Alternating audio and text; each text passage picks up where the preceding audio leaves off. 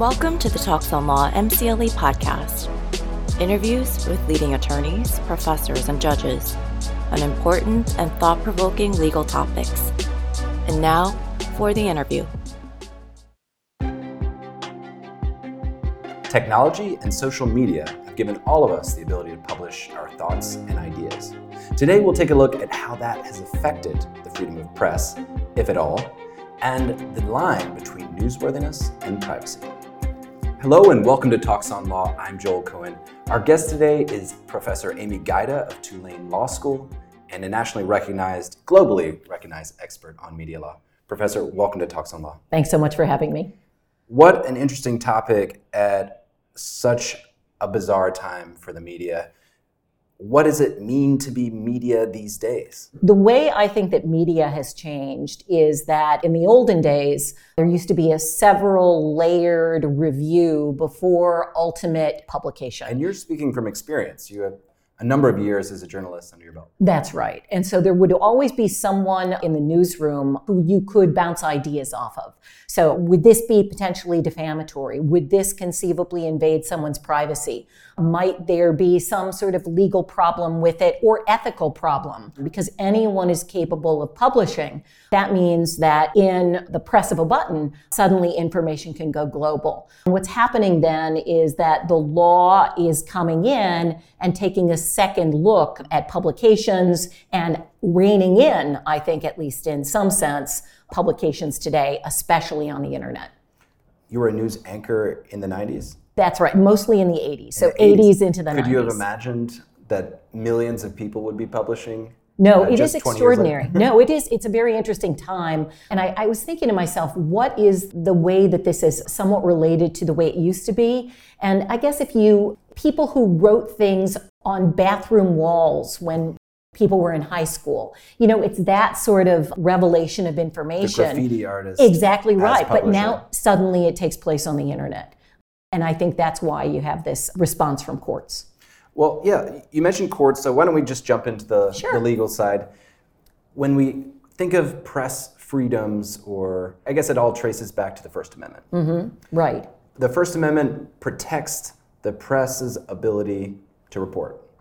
That's right, to a certain extent. And so, therefore, even though we have freedom of the press, and even though that is one of the First Amendment freedoms that most people in the United States know and understand, they don't understand it fully. So, they believe uh, that, in fact, freedom of the press means the freedom to publish anything truthful. I think we learn about defamation pretty early on. So, I think people understand that if they publish something that is incorrect, that harms another person's reputation, uh, they can in fact face a lawsuit for that. But we, we hear so much, I think, about freedom of the press, and we hear so much about the importance of truth that it's very difficult for people to understand that in, and even very learned people to understand that in fact there is a limitation on um, what is truthful and, and publishable. That resonates with me because when I think of cases in the news where there's been press overreach. It usually involves defamation, slander, or libel. And in those cases, truth is a defense. Truth is a protection for the media that covered the issue. What you're talking about is something different, which is when press actually oversteps into what we as a, as a country consider private. That's exactly right. Or at least what one judge considers private or one jury considers private. So collectively, we may decide, meh, that's not exactly private information. Uh, but if you can convince one judge conceivably or one jury that the information is private, then in fact there can be a verdict or um, a decision or some sort of negotiation in favor then of the plaintiff in an invasion of privacy case, even against um, mainstream media. So is this just a, a shifting perspective, or is this, you know, I'm, I'm imagining Hamilton writing a paper on what's newsworthy?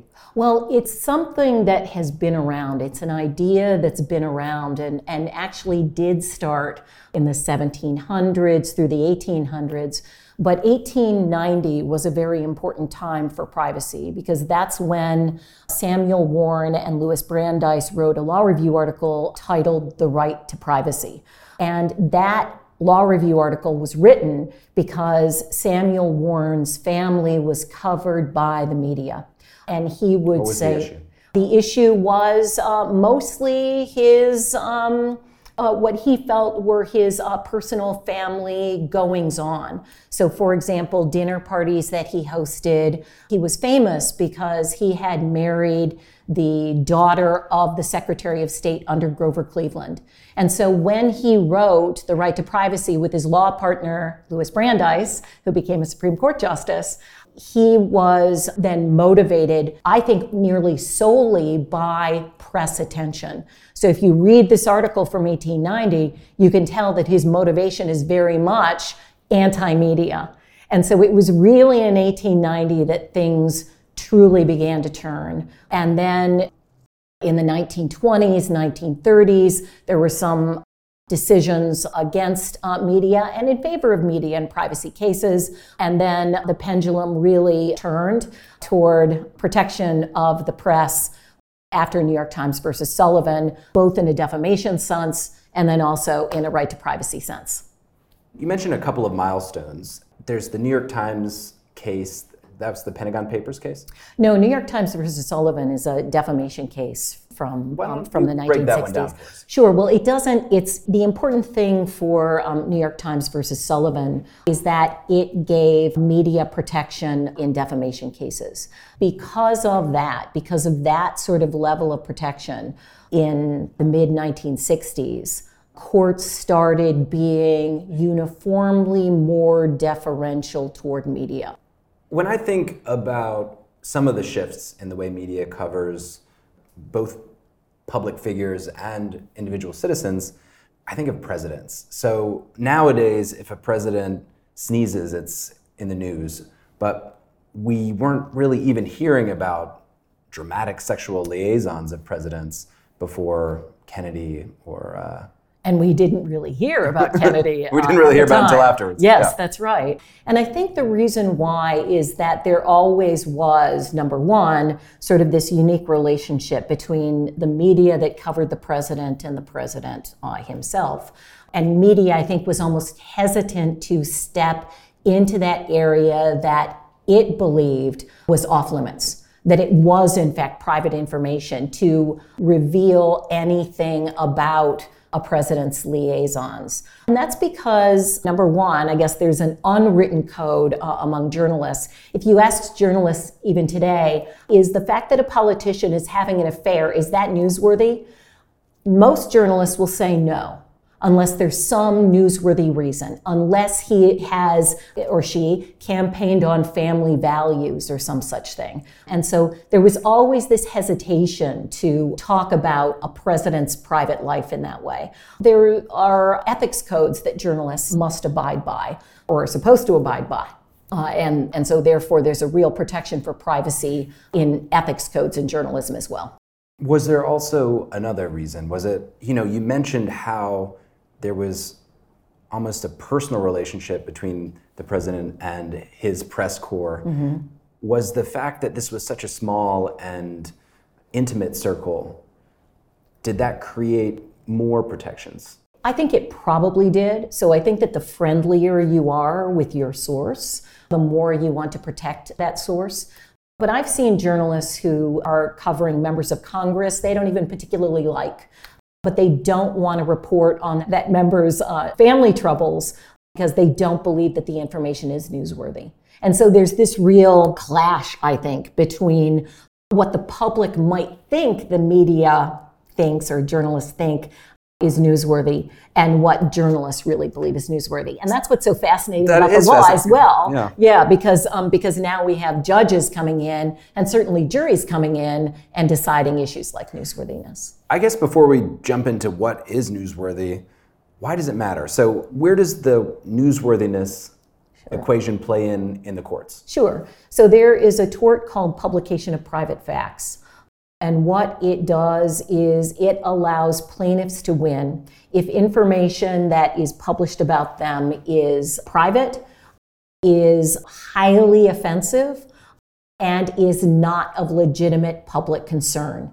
It has and to be offensive to whom? Has to be highly offensive within the community. So information that right thinking members of the community would find highly offensive. Give me an that, example. So, for example, um, traditionally in the United States, sexual information has been protected as private.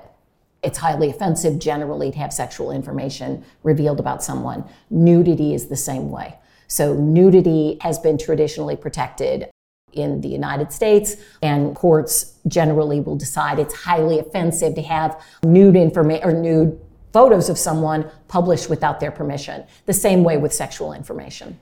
With the nude photos, I can't help but think of British royals summering on sure. some island. Sure. Is that what you described? Is that beyond the pale? Well, that that is actually a very interesting question because the publication of private facts tort, legal wrong, suggests that the information that's published must be private. And so some of the argument is that, at least on the defense side, if you're out in public, can it really be private? And courts today are swinging more toward uh, the idea that there is, in fact, privacy in a public space.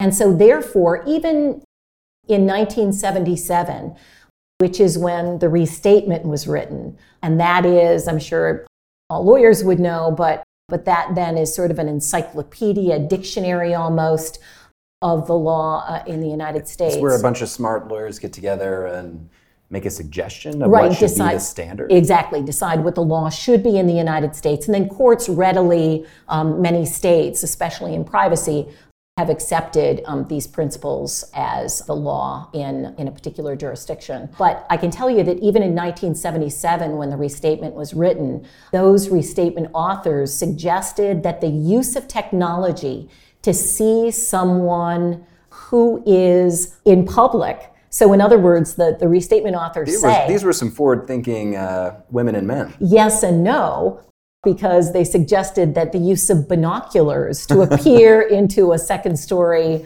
uh, window then. So they weren't thinking of drones and no, satellites. Exactly, and... right. But they were thinking about binoculars. And so they suggested that the use of technology to see something that you would not would otherwise be invisible to the naked eye can in fact then be an invasion of privacy. So in that sense, even though we think we know what is, you know, what is private, um, and we assume that something that is in public is then not private, that's actually incorrect. Were they imagining, you know, your your backyard? Were they imagining sure uh, an open a window that happened to be unshuttered? That's exactly right. So the restatement authors suggest if you're walking by, you would not be able to see what's happening on the second story window, but you use binoculars to peer in. That can be an invasion of privacy. So, so your question, I guess, about the island then suggests that if a camera person is using a long range lens and can in fact bring that person then who is nude on an island and doesn't believe anyone else is around can bring that person into uh, crispness then in fact arguably that could be an invasion of privacy even though that person is out in public. Let's uh, let's take it even a little bit more personally. We're sitting in manhattan right now. Sure. there's a lot of skyrise there's tall buildings. Sometimes there's this feeling that we're that no one can see us but that's right. It's very possible that you know one of the neighboring buildings, someone has one of these telescopic lenses. And in fact, that actually happened. So there's a famous case in New York just decided within the past five years involving a professional uh, photographer who took images of his uh, neighbors and then published those pictures in a series of art photographs called The Neighbors. The neighbors wow. sued for invasion of privacy, but because New York law does not recognize publication of private facts or intrusion into seclusion. New York law is very specific and only looks at misappropriation, the misuse of someone's identity.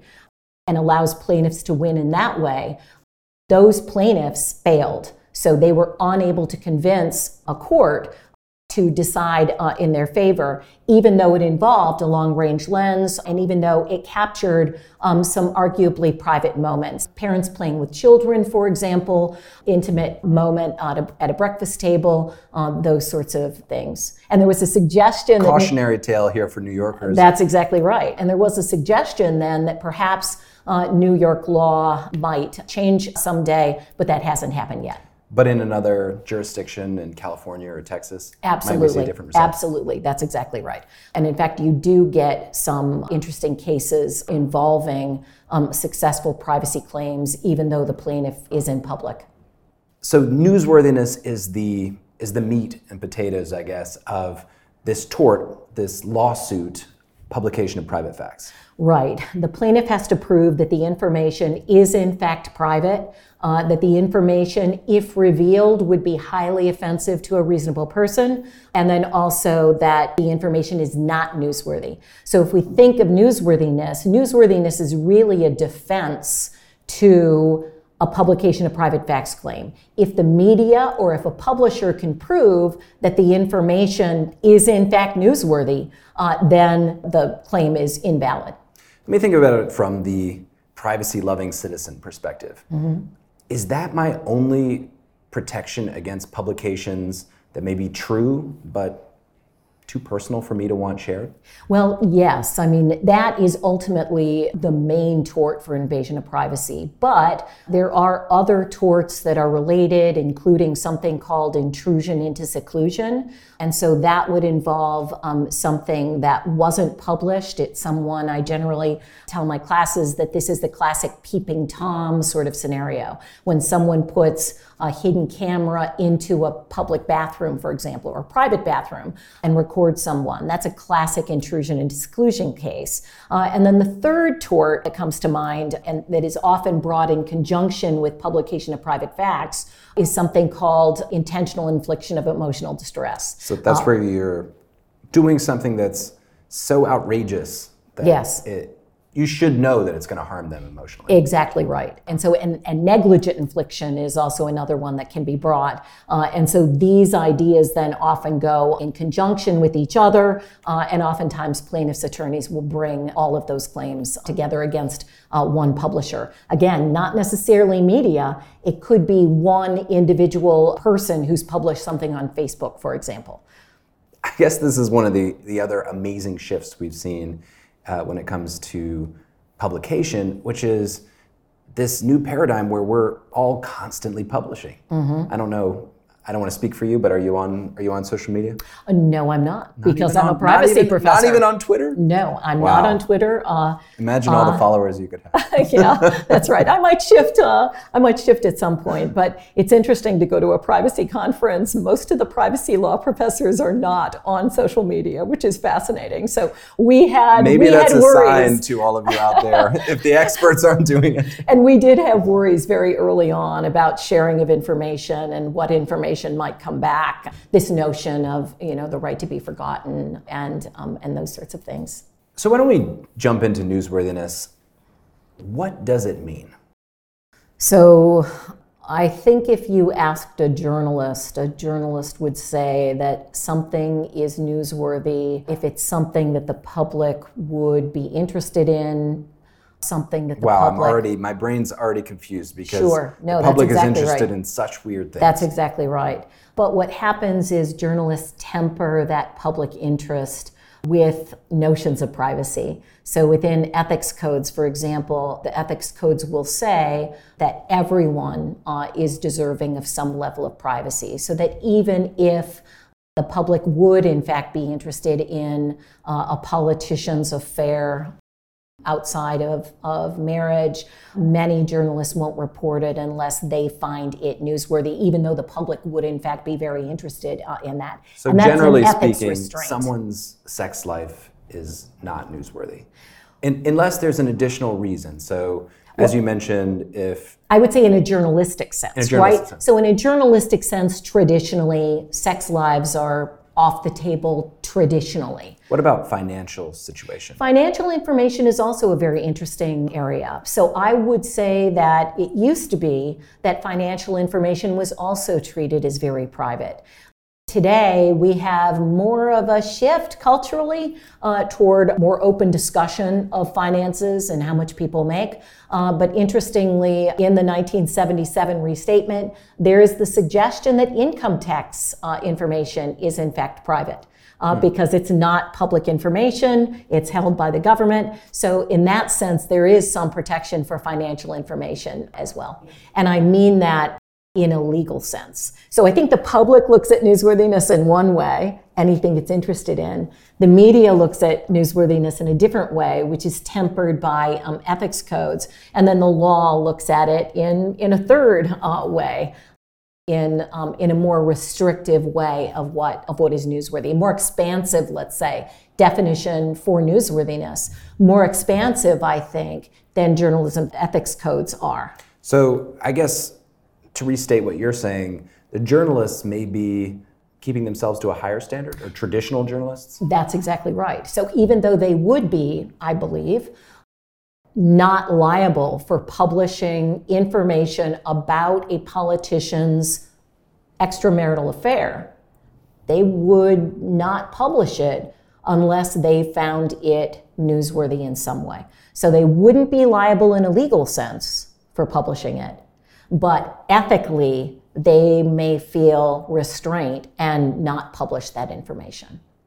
That must create an interesting tension now with at, at a time news channels were kind of lost leaders, they weren't seen as necessarily needing certain amount of clicks. Now a lot of even big companies look to their news departments to make some money.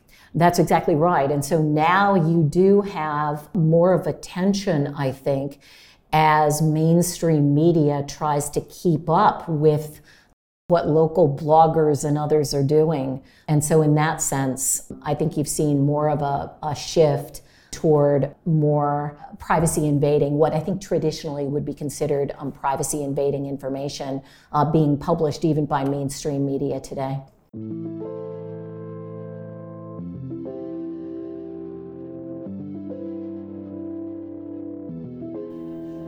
And now, for those who are listening for MCLE credit, the code is 51215. Again, that's 51215. And now back to the interview.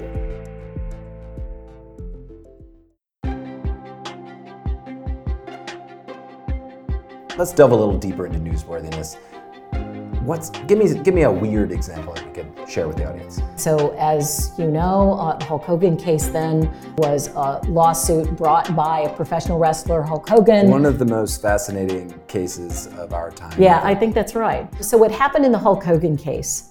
And what, what's very interesting for me as someone who's been teaching privacy now for 20 years is that I literally said to my students, there will be a website that will publish a sex tape of a celebrity and claim that it's newsworthy. That's going to happen someday. And so when Gawker published the video of Hulk Hogan, one of my students then forwarded um, it to you and said, forwarded it to me and said yes and take a look at this so i was able to see the video what happened was gawker came into possession of a videotape featuring professional wrestler Hulk Hogan uh, having sex with a woman. And Hulk Hogan apparently asked Gawker to take this video down. Uh, Gawker refused, and so Hulk Hogan sued. Did Gawker um, purchase the video, or was just? I don't know. So I don't know what happened. Okay. I believe that they knew who had sent it to them, but but I don't know um, the specifics in that way. So Gawker then publishes the tape, and Hulk Hogan uh, brings this claim then for, among other things, uh, publication of private facts. So arguing that exactly the tort that is determined by newsworthiness. Exactly right. So arguing that in fact this is private information, this took place in a bedroom uh, with a hidden camera. So let me suggest something though that I that I think is important and that a lot of people misunderstand. I believe that the video taken in the Hulk Hogan case that Hulk Hogan did not know he was being videotaped.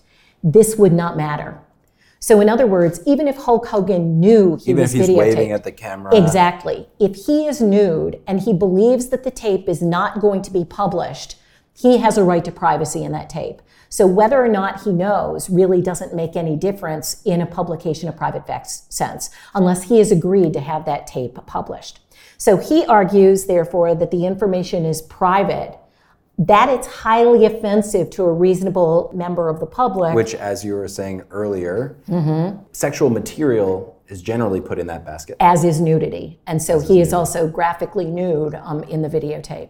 So, um, so it would be highly offensive then to have this information uh, published. And then third, uh, he argued that the information was not newsworthy, was not of legitimate concern to the public. What Gawker argued in response was that number one, millions of people had looked at the videotape, and so that meant that it was a public concern and of interest. So newsworthiness by by clicks. Yes, newsworthiness by clicks, which is a very interesting argument. And also that because Hulk Hogan himself had talked about his sex life on the Howard Stern show and otherwise, uh, that that then made this particular graphic tape then all the more newsworthy. This was him talking about his prowess or you know the size of his genitalia. Yes, that's right. So, so whatever he talked about then on these radio programs, that was why Gawker then made the argument that they got to show this sex tape. And as you know, this didn't fly uh, in front of a jury, and the jury awarded, I think, 130, 140 million to Hulk Hogan. The case eventually uh, settled and led to the bankruptcy of the of news Gawker. platform. That's exactly right. And we're, we're talking about him as Hulk Hogan because we're, I don't want to speak for you, but are, are you a wrestling expert? No, but I used to watch it in high school. I, I've seen, I've seen some, some smackdowns and some, some wrestling as well. But so I didn't know his real name before the case. Yes. Terry, Bollea. Terry Bollea. Mm-hmm. So does he make the argument that this wasn't Hulk Hogan having sex, this was Terry Bollea having sex? Yes, that's exactly right. So that's part of the argument. Now, again, uh, speaking from a purely scholarly privacy perspective, I don't think that mattered. I think it was a way to then bring it in front of the jury and have the jury understand it. But even if it were an actor who is in nude, has agreed to be nude in a movie in a particular way, if someone takes video of that, that that nudity and publishes it on the internet, that actor then could bring a claim against the publisher as well. So there's just something special about nudity. There's something special about um, sex acts uh, in the law, and those things have been traditionally protected. And so, therefore, I don't think that really would have made much of a difference.